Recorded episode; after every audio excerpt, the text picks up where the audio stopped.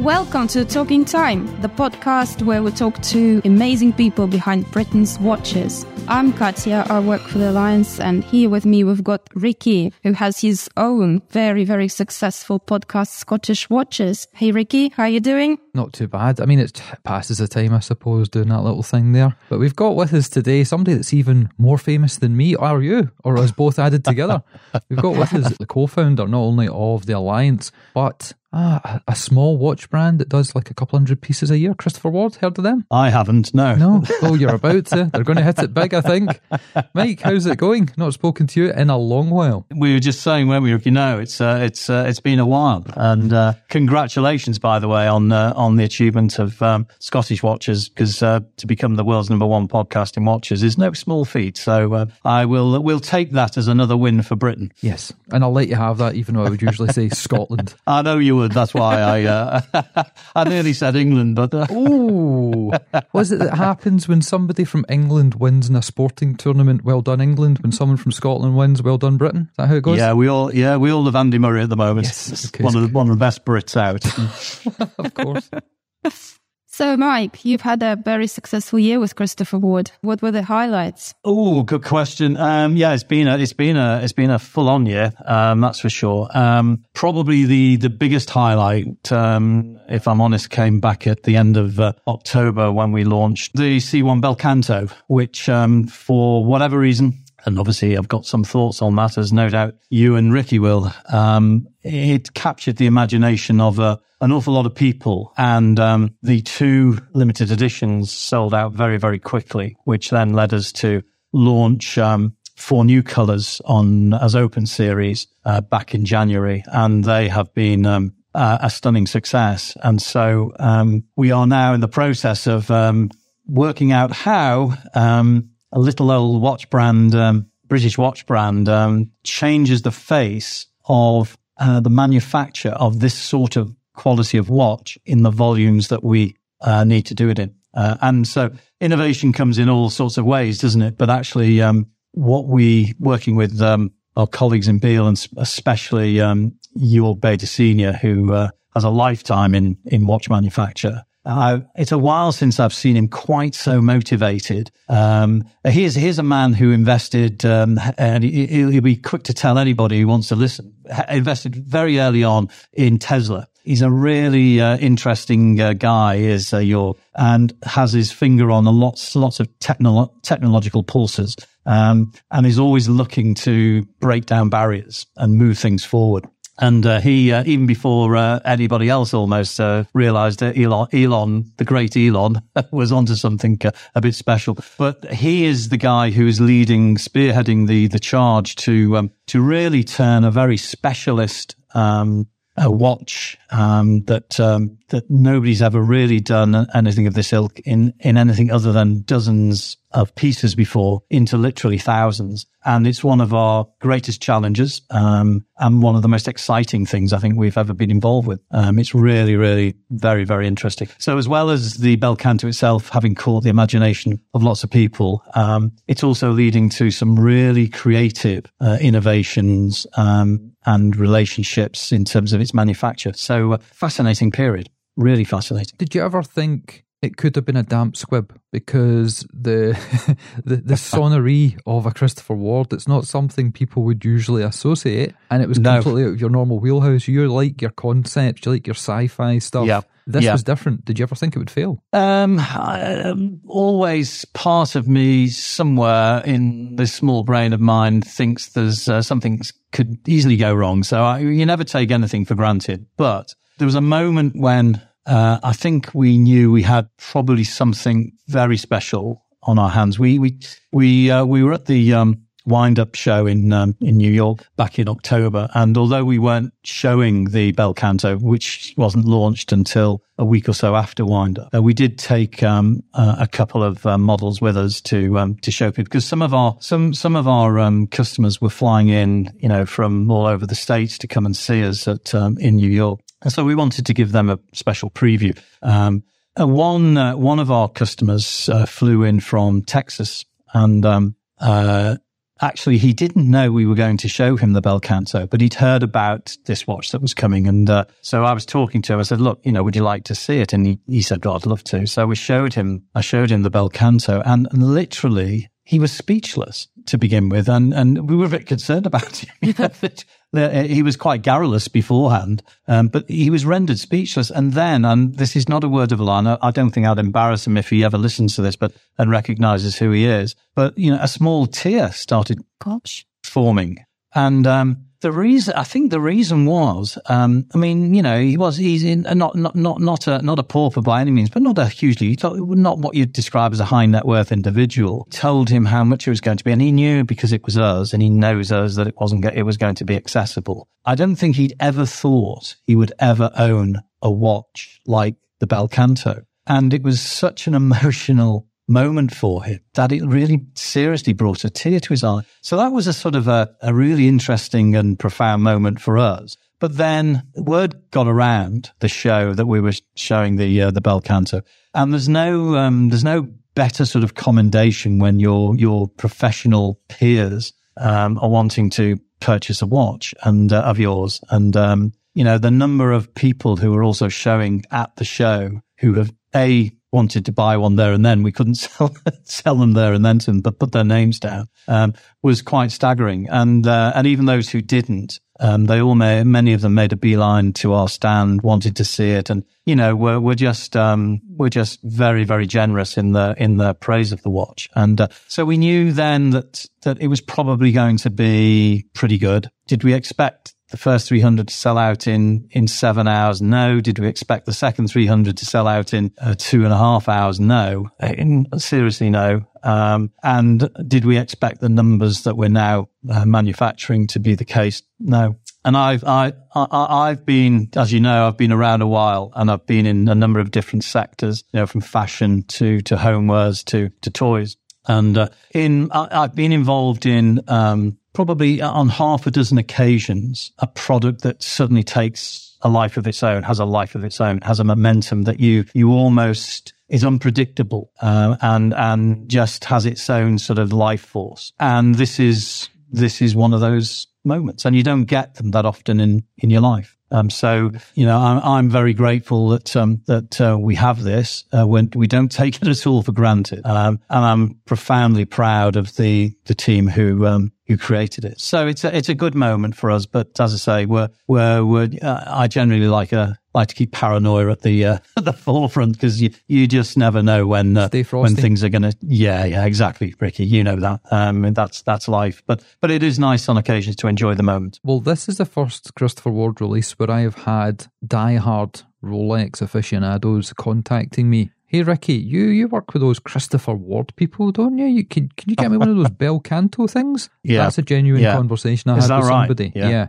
and I said no, no chance, absolutely none. Yeah, and you're talking yeah. about the way that that watch it shot into the stratosphere, not just within our little realm, because we deal with the independents, obviously, through this new podcast that we're launching today. This is to highlight and push forward British watchmaking. But in my other job, where I wear another hat working with Scottish watches, we like to take the independents, the guys that are doing it their own way, and propelling them forward. I've not seen anything like this. It's almost like the independent version of the Moon Swatch. Everybody was clamoring for it, and then yeah, different colours yeah. came out, and they were just as successful just as popular right to this moment. Yeah, I mean, we're, we're you know, they're selling every day. Um, we're now out to pre-orders um, for February 24. Uh, and people are paying a deposit um, and uh, putting their names down. Uh, you know, there is a limit to how many of these we can manufacture, even doing what we're doing. Um, and the demand hasn't slowed, even though it's now out to February 24, and shortly we'll be out to March 24. Well, for the people that don't know the spec and the details, have just heard the name, can you give us a quick run through in the watch? Sure. I mean, the um, the C1 Bel Canto is is is perhaps appropriately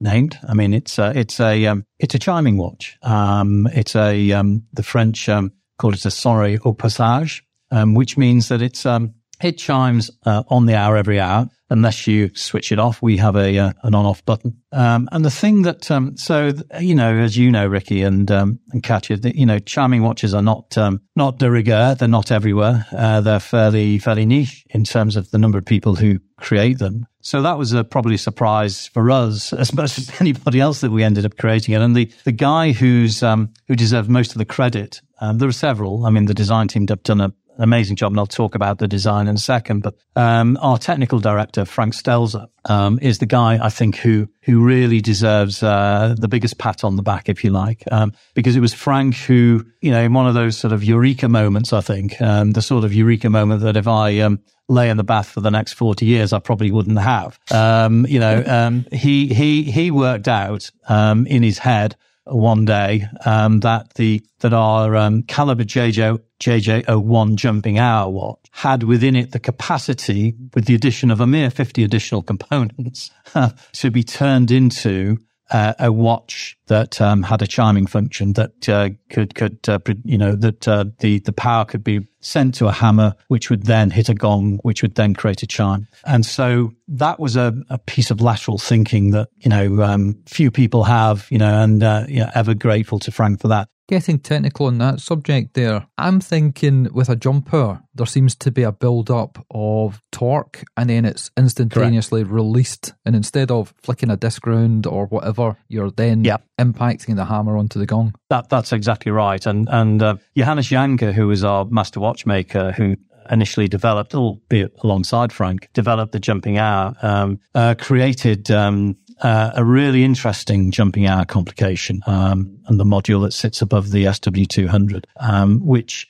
because uh, what he wanted to create and we wanted him to create was the most accurate jumping hour in existence. And uh, he did that actually. I mean, we currently don't have it in the collection, although we, we recently did a collaboration with um, Nicholas um, at yes. Fears for the Alliance, um, which maybe we'll talk about Katya mm. at some mm-hmm. point. Um, and that was the that's the first time the jumping hour has um, uh, see, been seen in the wild, if you like, for a, for a, for a good period of time. But it was the it's the way in which it captures the power over the course of the hour. He wanted it to be um, not all in one go, but but very gradually, and therefore he created a really accurate um, jumping hour. So it changes precisely on the hour. If you look at most jumping hour complications, they're always a few seconds out either way. This goes absolutely on the hour, and so it was his Johannes's sort of cleverness in creating that that led to the possibility, one of the, the, an easier possibility of transferring that power into a hammer to hit a gong. Um, but it was it was really Frank who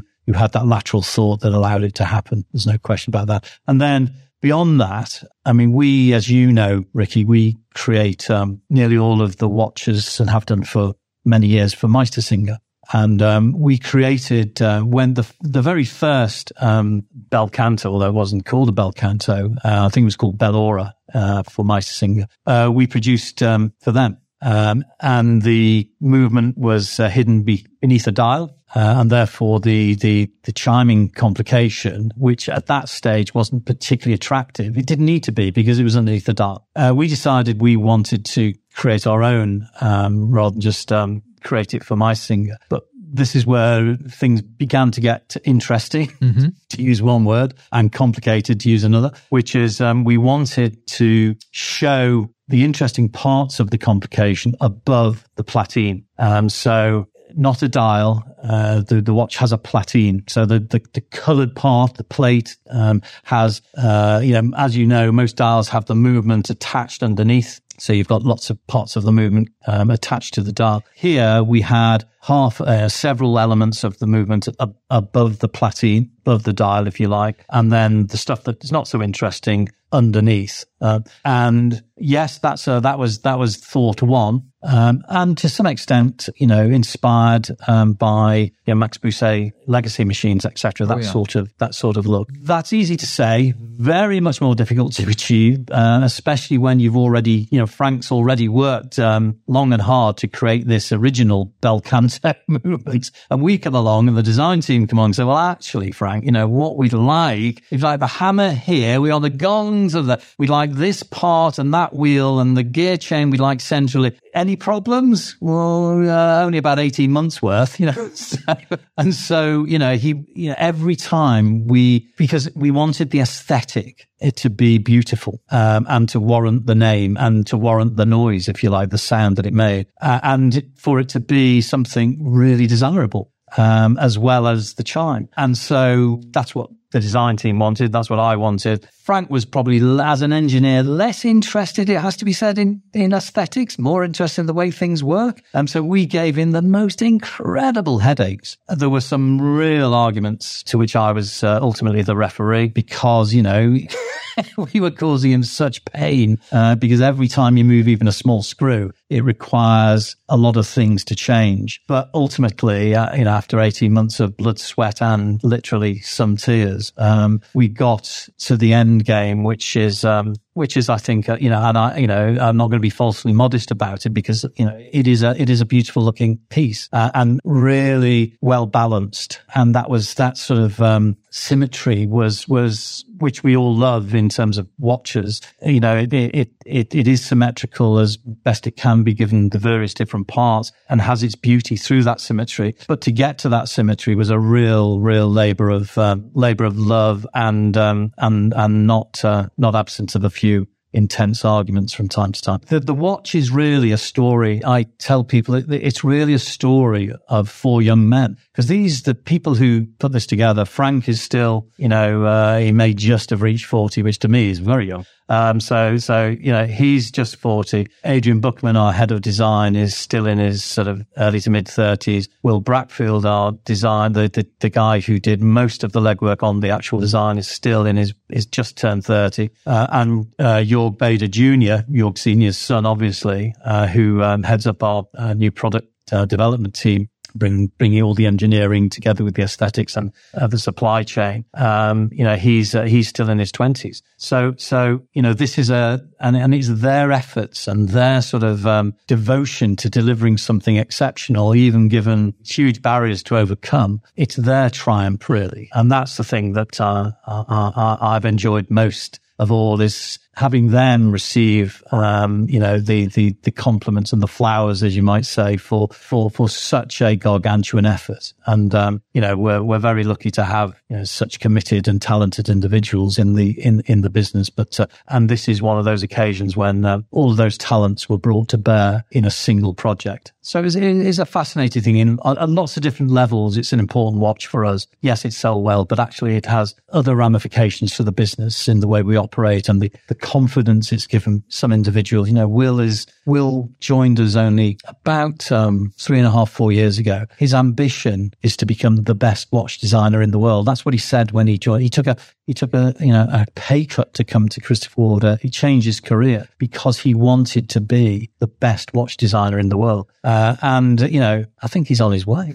I don't think he's there yet, but I think he's on his way. And to have that in a British brand, that sort of talent is, um, is, is, is, is encouraging. What an incredible story, Mike. So many talented people involved and, uh, and tears. I've heard tears, you know, and, and, there's still people weeping those on the waiting list, probably, you know. yeah, there are, sadly, there are. I hope um, not for long. Well, no, it'll, as I say, it's out to, out to February 24 now. People are having to wait, but, um, we're hopeful we'll be able to, you know, over deliver against the, against the promise, if you like. But, uh, uh, but, uh, we're not, uh, we're not going to be hostages to fortune on this. That's for sure. Well, I see some of the points you've raised there about it wasn't just promoting this watch and this is successful and it helps you as Christopher Ward gain more publicity and more eyeballs. I think it trickles down into what we're here to talk about today, and that's British watchmaking because it draws eyeballs. And you mentioned MB&F Legacy Machine. I can see a lot of Arnold and Son. I can yeah, see yeah yeah. a bit of Armin yeah. Strom. I can see anything yeah. that has got that classic mix with contemporary. Yeah. Uh, Bovet, all these different yeah. brands. Yeah. But you're doing it at such an inexpensive, figuratively speaking, price point. Yeah, it's not cheap. I mean, 3000 you know, is not cheap in anybody's language, but it's uh, compared to anything of its ilk that's gone before, it's, uh, you know, a factor of 10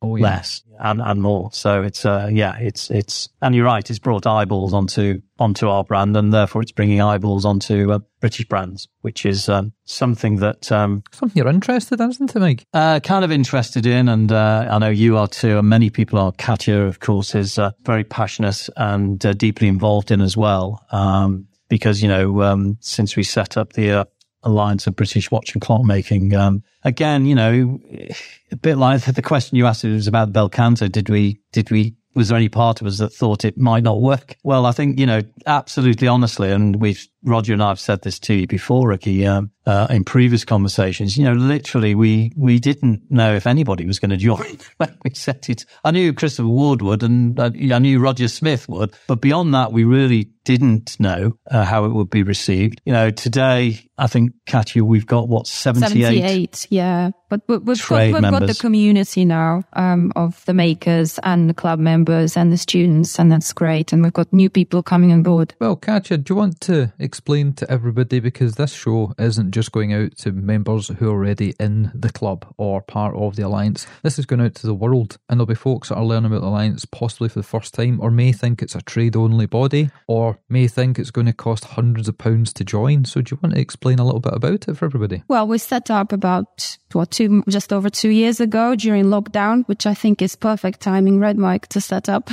a new venture.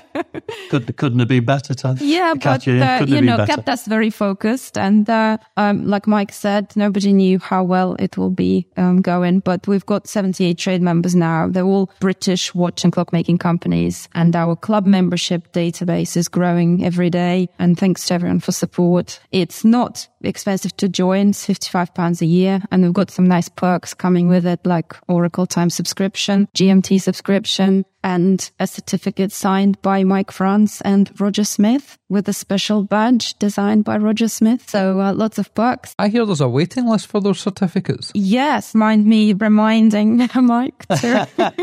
I've got a I've got a pile on my desk here. Mike's just got next to me. about 500 certificates to sign for me, and then Yeah, uh, yeah. he needs to send them off to the Isle of Man to Roger Smith to sign because we don't just print them, you know, we, we have them personally signed by both Yeah, yeah. celebrities of the watchmaking world. Well, I, I, well, you, Roger, Roger may count as uh, as such. I, I wouldn't count myself as a celebrity. I think most people most people think Mike who, but then they see Roger's face. Oh, that's all right. Yeah.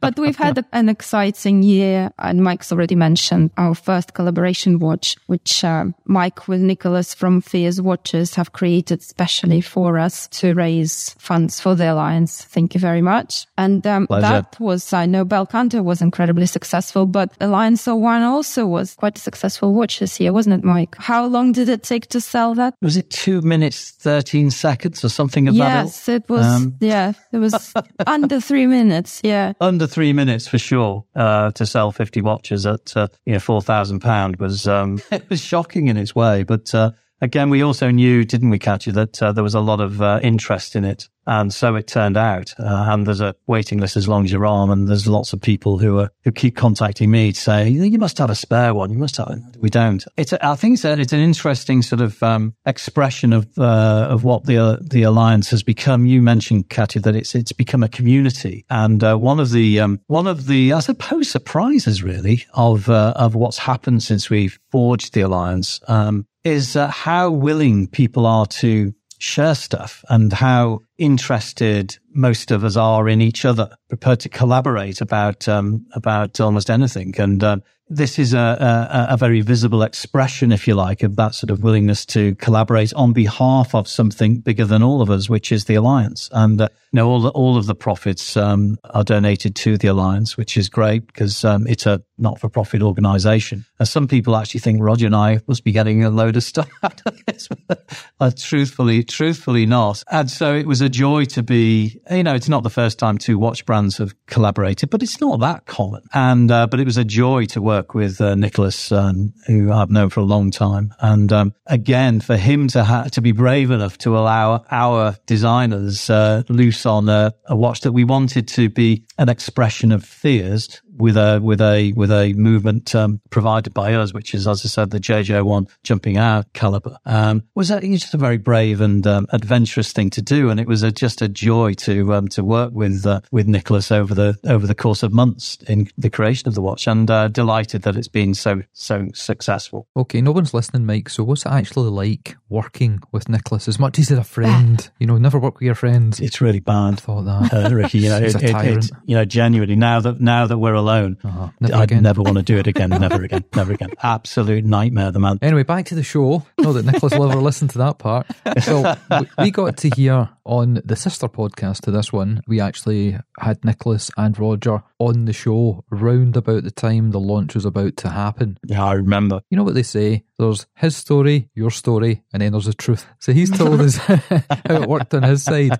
What was it like, the design process, and then working with what could in effect be seen as a rival watch company, but is actually a collaborative endeavour? Uh, yeah, I mean, incredibly, it was um, it was it was really pleasurable, and uh, uh, I think I, I, no, there's no question. Um, the first meeting which we actually had in the the room I'm sat in now, and there was myself, there was Nicholas, there was Will, and uh, and Adrian. We had had some conversations with Nicholas, and he'd given, you know, we'd also done, and the guys had done their background on understanding, um, you know, the Fears brand as well as they could, and conversation with um, Nicholas about how he might see the watch. Uh, and they'd gone away and they'd um, they'd created um, some 2D renderings, uh, a number of options of design and cover. And of course, and they literally, I can tell you, I mean, you know, Will and Adrian were ge- genuinely very, very more nervous than I've seen them ever in presenting their ideas because they're presenting their ideas about to back to the founder of a brand that they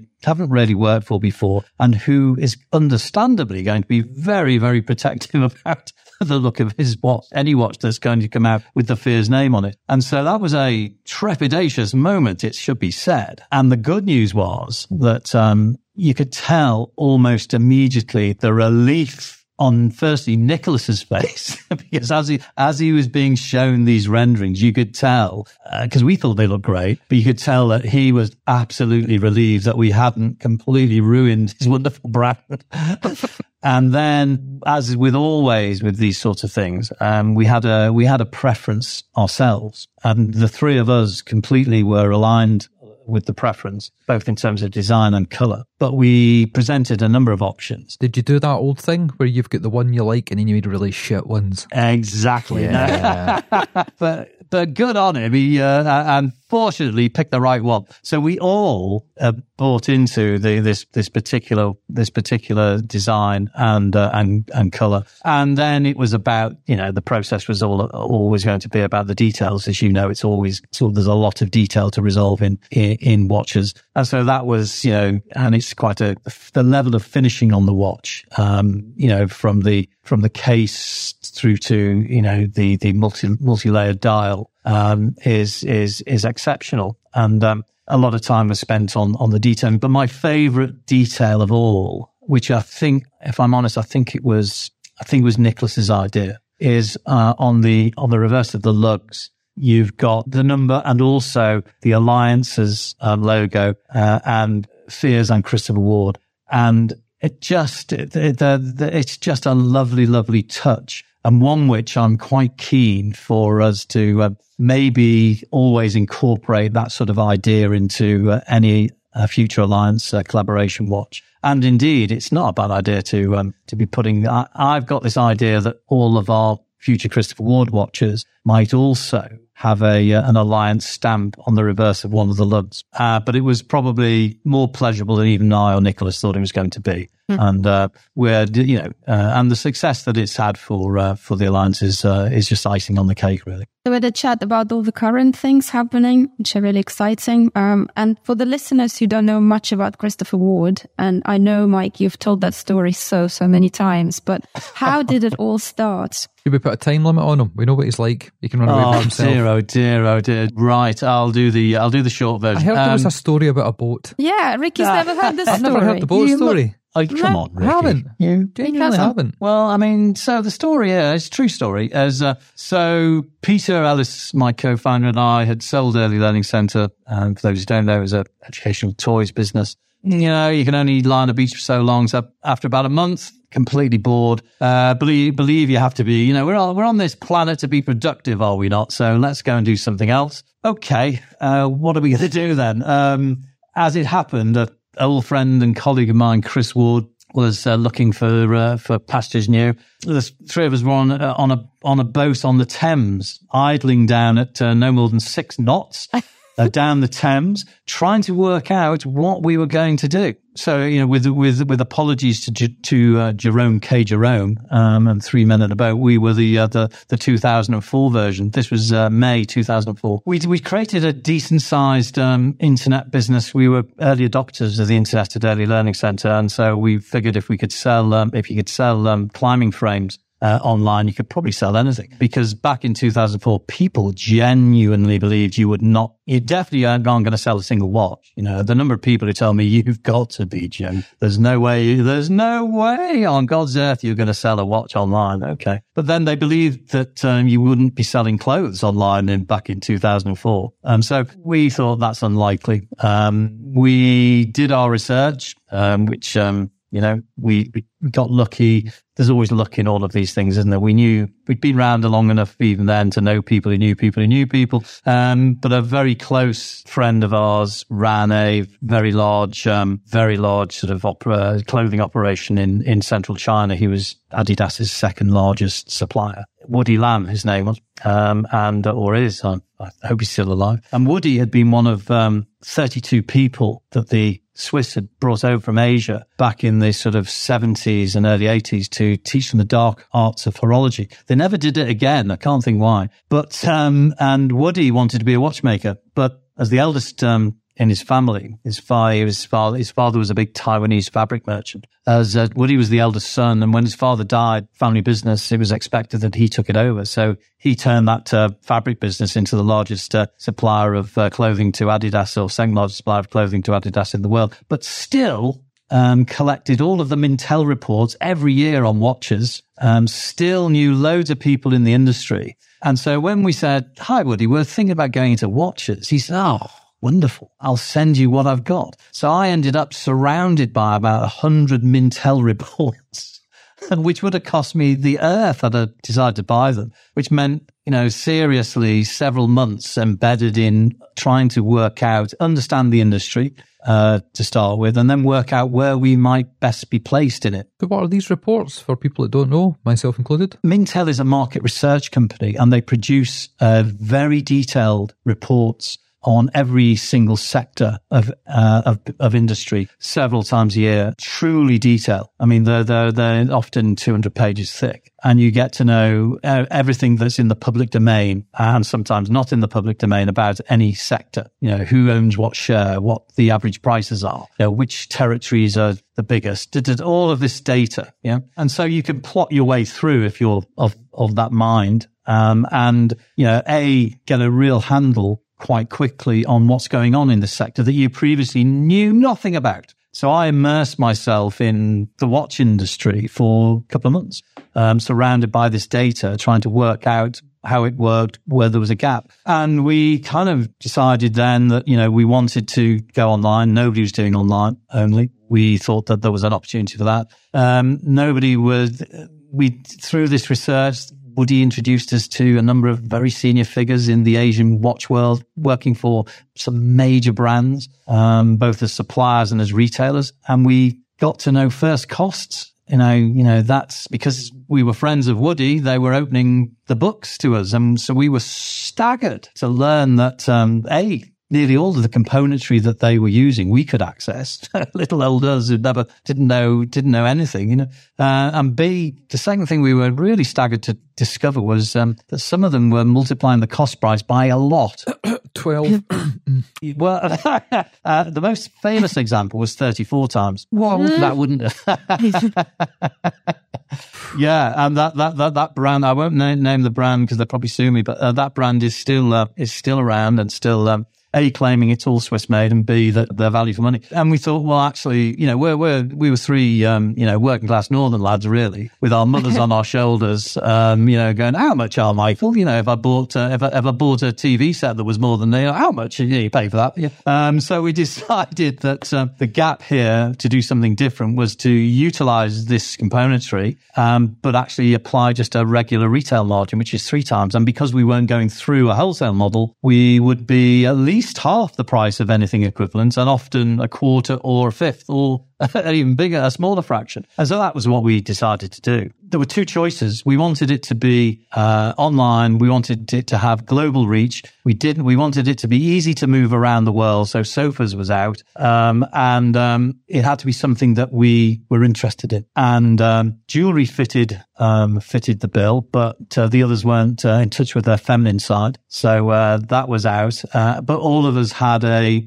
different levels, a real interest in uh, watches. And so we decided that watches was what it was going to be. When you sat on the boat, do you remember what watches you had on? I would have had on, because uh, my particular passion at the time was IWC. Um, and I, I had, um, I had, um, one of the pilot, um, uh, actually it was a Spitfire 15 watch on, um, which I've still got 38 mil on, uh, which I still think is an absolute classic and still informs much of the view we have about design, which has to have a certain clarity about it. They've been through their travails like everybody else over the years, um, IWC, but at their best, I still think they're one of the, the brands that cuts through and produces um, clarity uh, in their design. Uh, and I've always loved their watches um, and still do.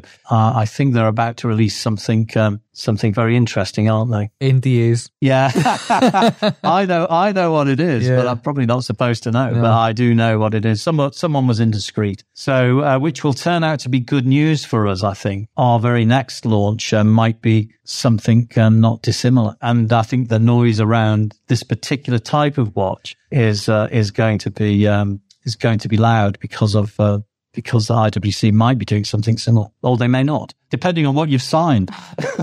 That's a great story, Mike, especially for some young brands that are just starting up in Britain. We've got quite a few of them starting up, and I think they should all listen to your story because A, you started completely from scratch. You know, you've got like a Christopher Ward pot, and you've done your research, which I know is your tagline in the company. our line, yeah. The, the, yeah. the reports.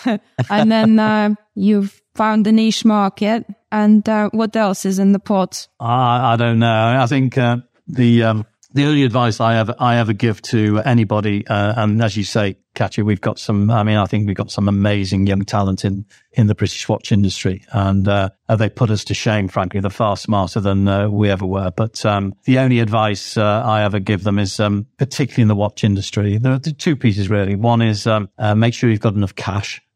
yeah because uh, you know the, the, reality is this is not an industry for the faint-hearted. It's a very um, cash-intensive, working capital intensive. Certainly in the early days, many brands who've got great ideas go under because they run out of cash. So be well financed, and if you think you're well financed, you're not double or treble what what you think you, you is good, and then you'll be probably okay. The second thing that I, I offer people, and this is really for the next stage of their development, is um, I think you have to invest in expert, real expertise. You know, the three of us could literally get on a flight out to Switzerland tomorrow, uh, go to a sort of an OEM company. There are two or three, you know, say Roventa is one of the bigger ones. Um, if we had a good idea for a, for a watch or a watch brand through them, bring to life watches. And I think that's a great way to start. And so the barriers to entry these days are much lower uh, than they used to be. But if you're going to move beyond the micro level and, and, you know, my passion is for the industry to grow and grow and grow. We have what we call, as you know, Katya, Project yeah. 1 billion, um, which is we, we are determined to do our little bit to help the British uh, watch industry reach a billion pounds turnover, you know, within a kind of a 10 year time frame. Um, and it's starting from around about 125, 150 million now. So there's a way to go. But to do that, you have to think big. You have to, you know, not just be in this to, as a lifestyle, you know, uh, you have to want to some of these brands, not all of them, but some brands have to go mainstream. Uh, and to do that, I think you have to outgrow your micro brand status. And to outgrow your micro brand status, you need genuine watchmaking expertise. Um, and so when you can, if you haven't already got it, my advice to people is if you want to get to the next stage, invest in expertise. Well, I think that's one of the reasons you and Roger got your heads together because it wasn't just to sell more watches from the brands that exist here in the UK. It was to get the employment levels up, the education oh. levels mm-hmm. up, and to have homegrown talent. So, can you tell us the history of how the alliance came to be? Now that we know how Christopher Ward came to be. Sure. I mean, yeah. I mean, it was a Roger and I had known each other for a for a good while. Yeah. I mean, all of uh, we're talking about in Roger, and he'll be embarrassed if he because he will listen to this, but uh, so I, I know I'll embarrass him. But you know, we are talking about one of the, if not the greatest living watchmaker. Did he ever tell you the story about how he crashed the CNC machine and broke all the tools and stuff? He did actually. it's not always plain sailing, is it? Um, but you know, he's developed ultimately into uh, one of, if not the world's greatest uh, watchmaker. But um, if I have any skills, they're sort of uh, you know in a different arena. But somehow um, we always connected. It was a chance meeting at the very last um, uh, Salon QP. Um, uh, we bumped into each other and he and I, through different meetings and knowledge of different parts of the industry, knew that there was a really, there was something going on in the British watch sector that definitely wasn't being represented in this show. It was a really dispiriting, disheartening show. It was the, it was the entrails of Salon QP, if you like. I, I think it was the last one. This was 2018, uh, November 2018. And, um, um, we just said, look, this, this can't be the best of Britain. Um, we should do something about it. um, we just said, yeah, let's do something about it. We had no idea um, what that was going to be at that stage. Went away. Uh, Roger um, contacted Katya's husband, Alistair, Alistair Raudsley. And um, probably a couple of months later, in January or February of 2019, I think it was Alistair who'd sort of come up with the idea that what we needed was a trade body of sorts. Um, that was something concrete that cemented things together. And we thought that, I thought that, and Roger thought, was that an excellent idea? Uh, how do you set up a trade body? You know, who knows? So we pulled in, uh, pulled in a few uh, favors from people we knew, uh, did our research. Um, you know, Alice did a lot of background work. Um, and the idea of the alliance formed. And what we wanted it to be from the very outset was something forward looking. Everybody knows the history of and the heritage of British watchmaking.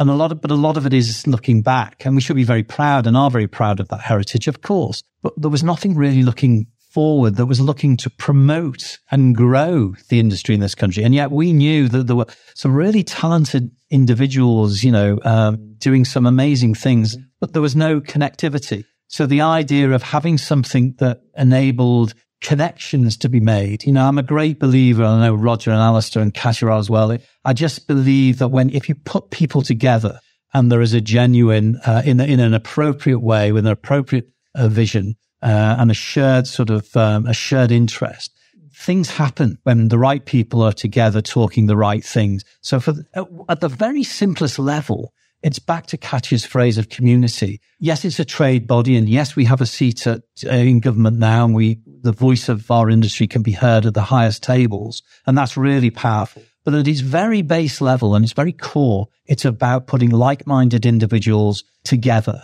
with a common cause. And if those people are genuine and so many people in this industry. The, one of the beauties about the watch industry in this country is the authenticity and the genuineness of the people in it. It's a, it's incredible. And I've been in some, uh, let's not talk about the fashion industry. This is uh, uh, very unusual in my experience, this sort of the camaraderie that exists if you put people together and the sort of stuff that spins off that. And so that was, you know, uh, really important to us then was this, well, how do we, how do we promote it? How do we grow it? And that's, just, that's about giving it a voice. It's about making the world understand what's going on. Uh, letting the British government realize, because they didn't, by the way, that there was something called the British watch. So they had no idea. They did not know there was a, there was an industry in this country. They thought it died in sort of 1822. You know, it's about people. All businesses, all industries are ultimately about people and it's about talent. And our aim is to try and attract the brightest and the best into this industry. And the only way you're going to do that is demonstrating a strong future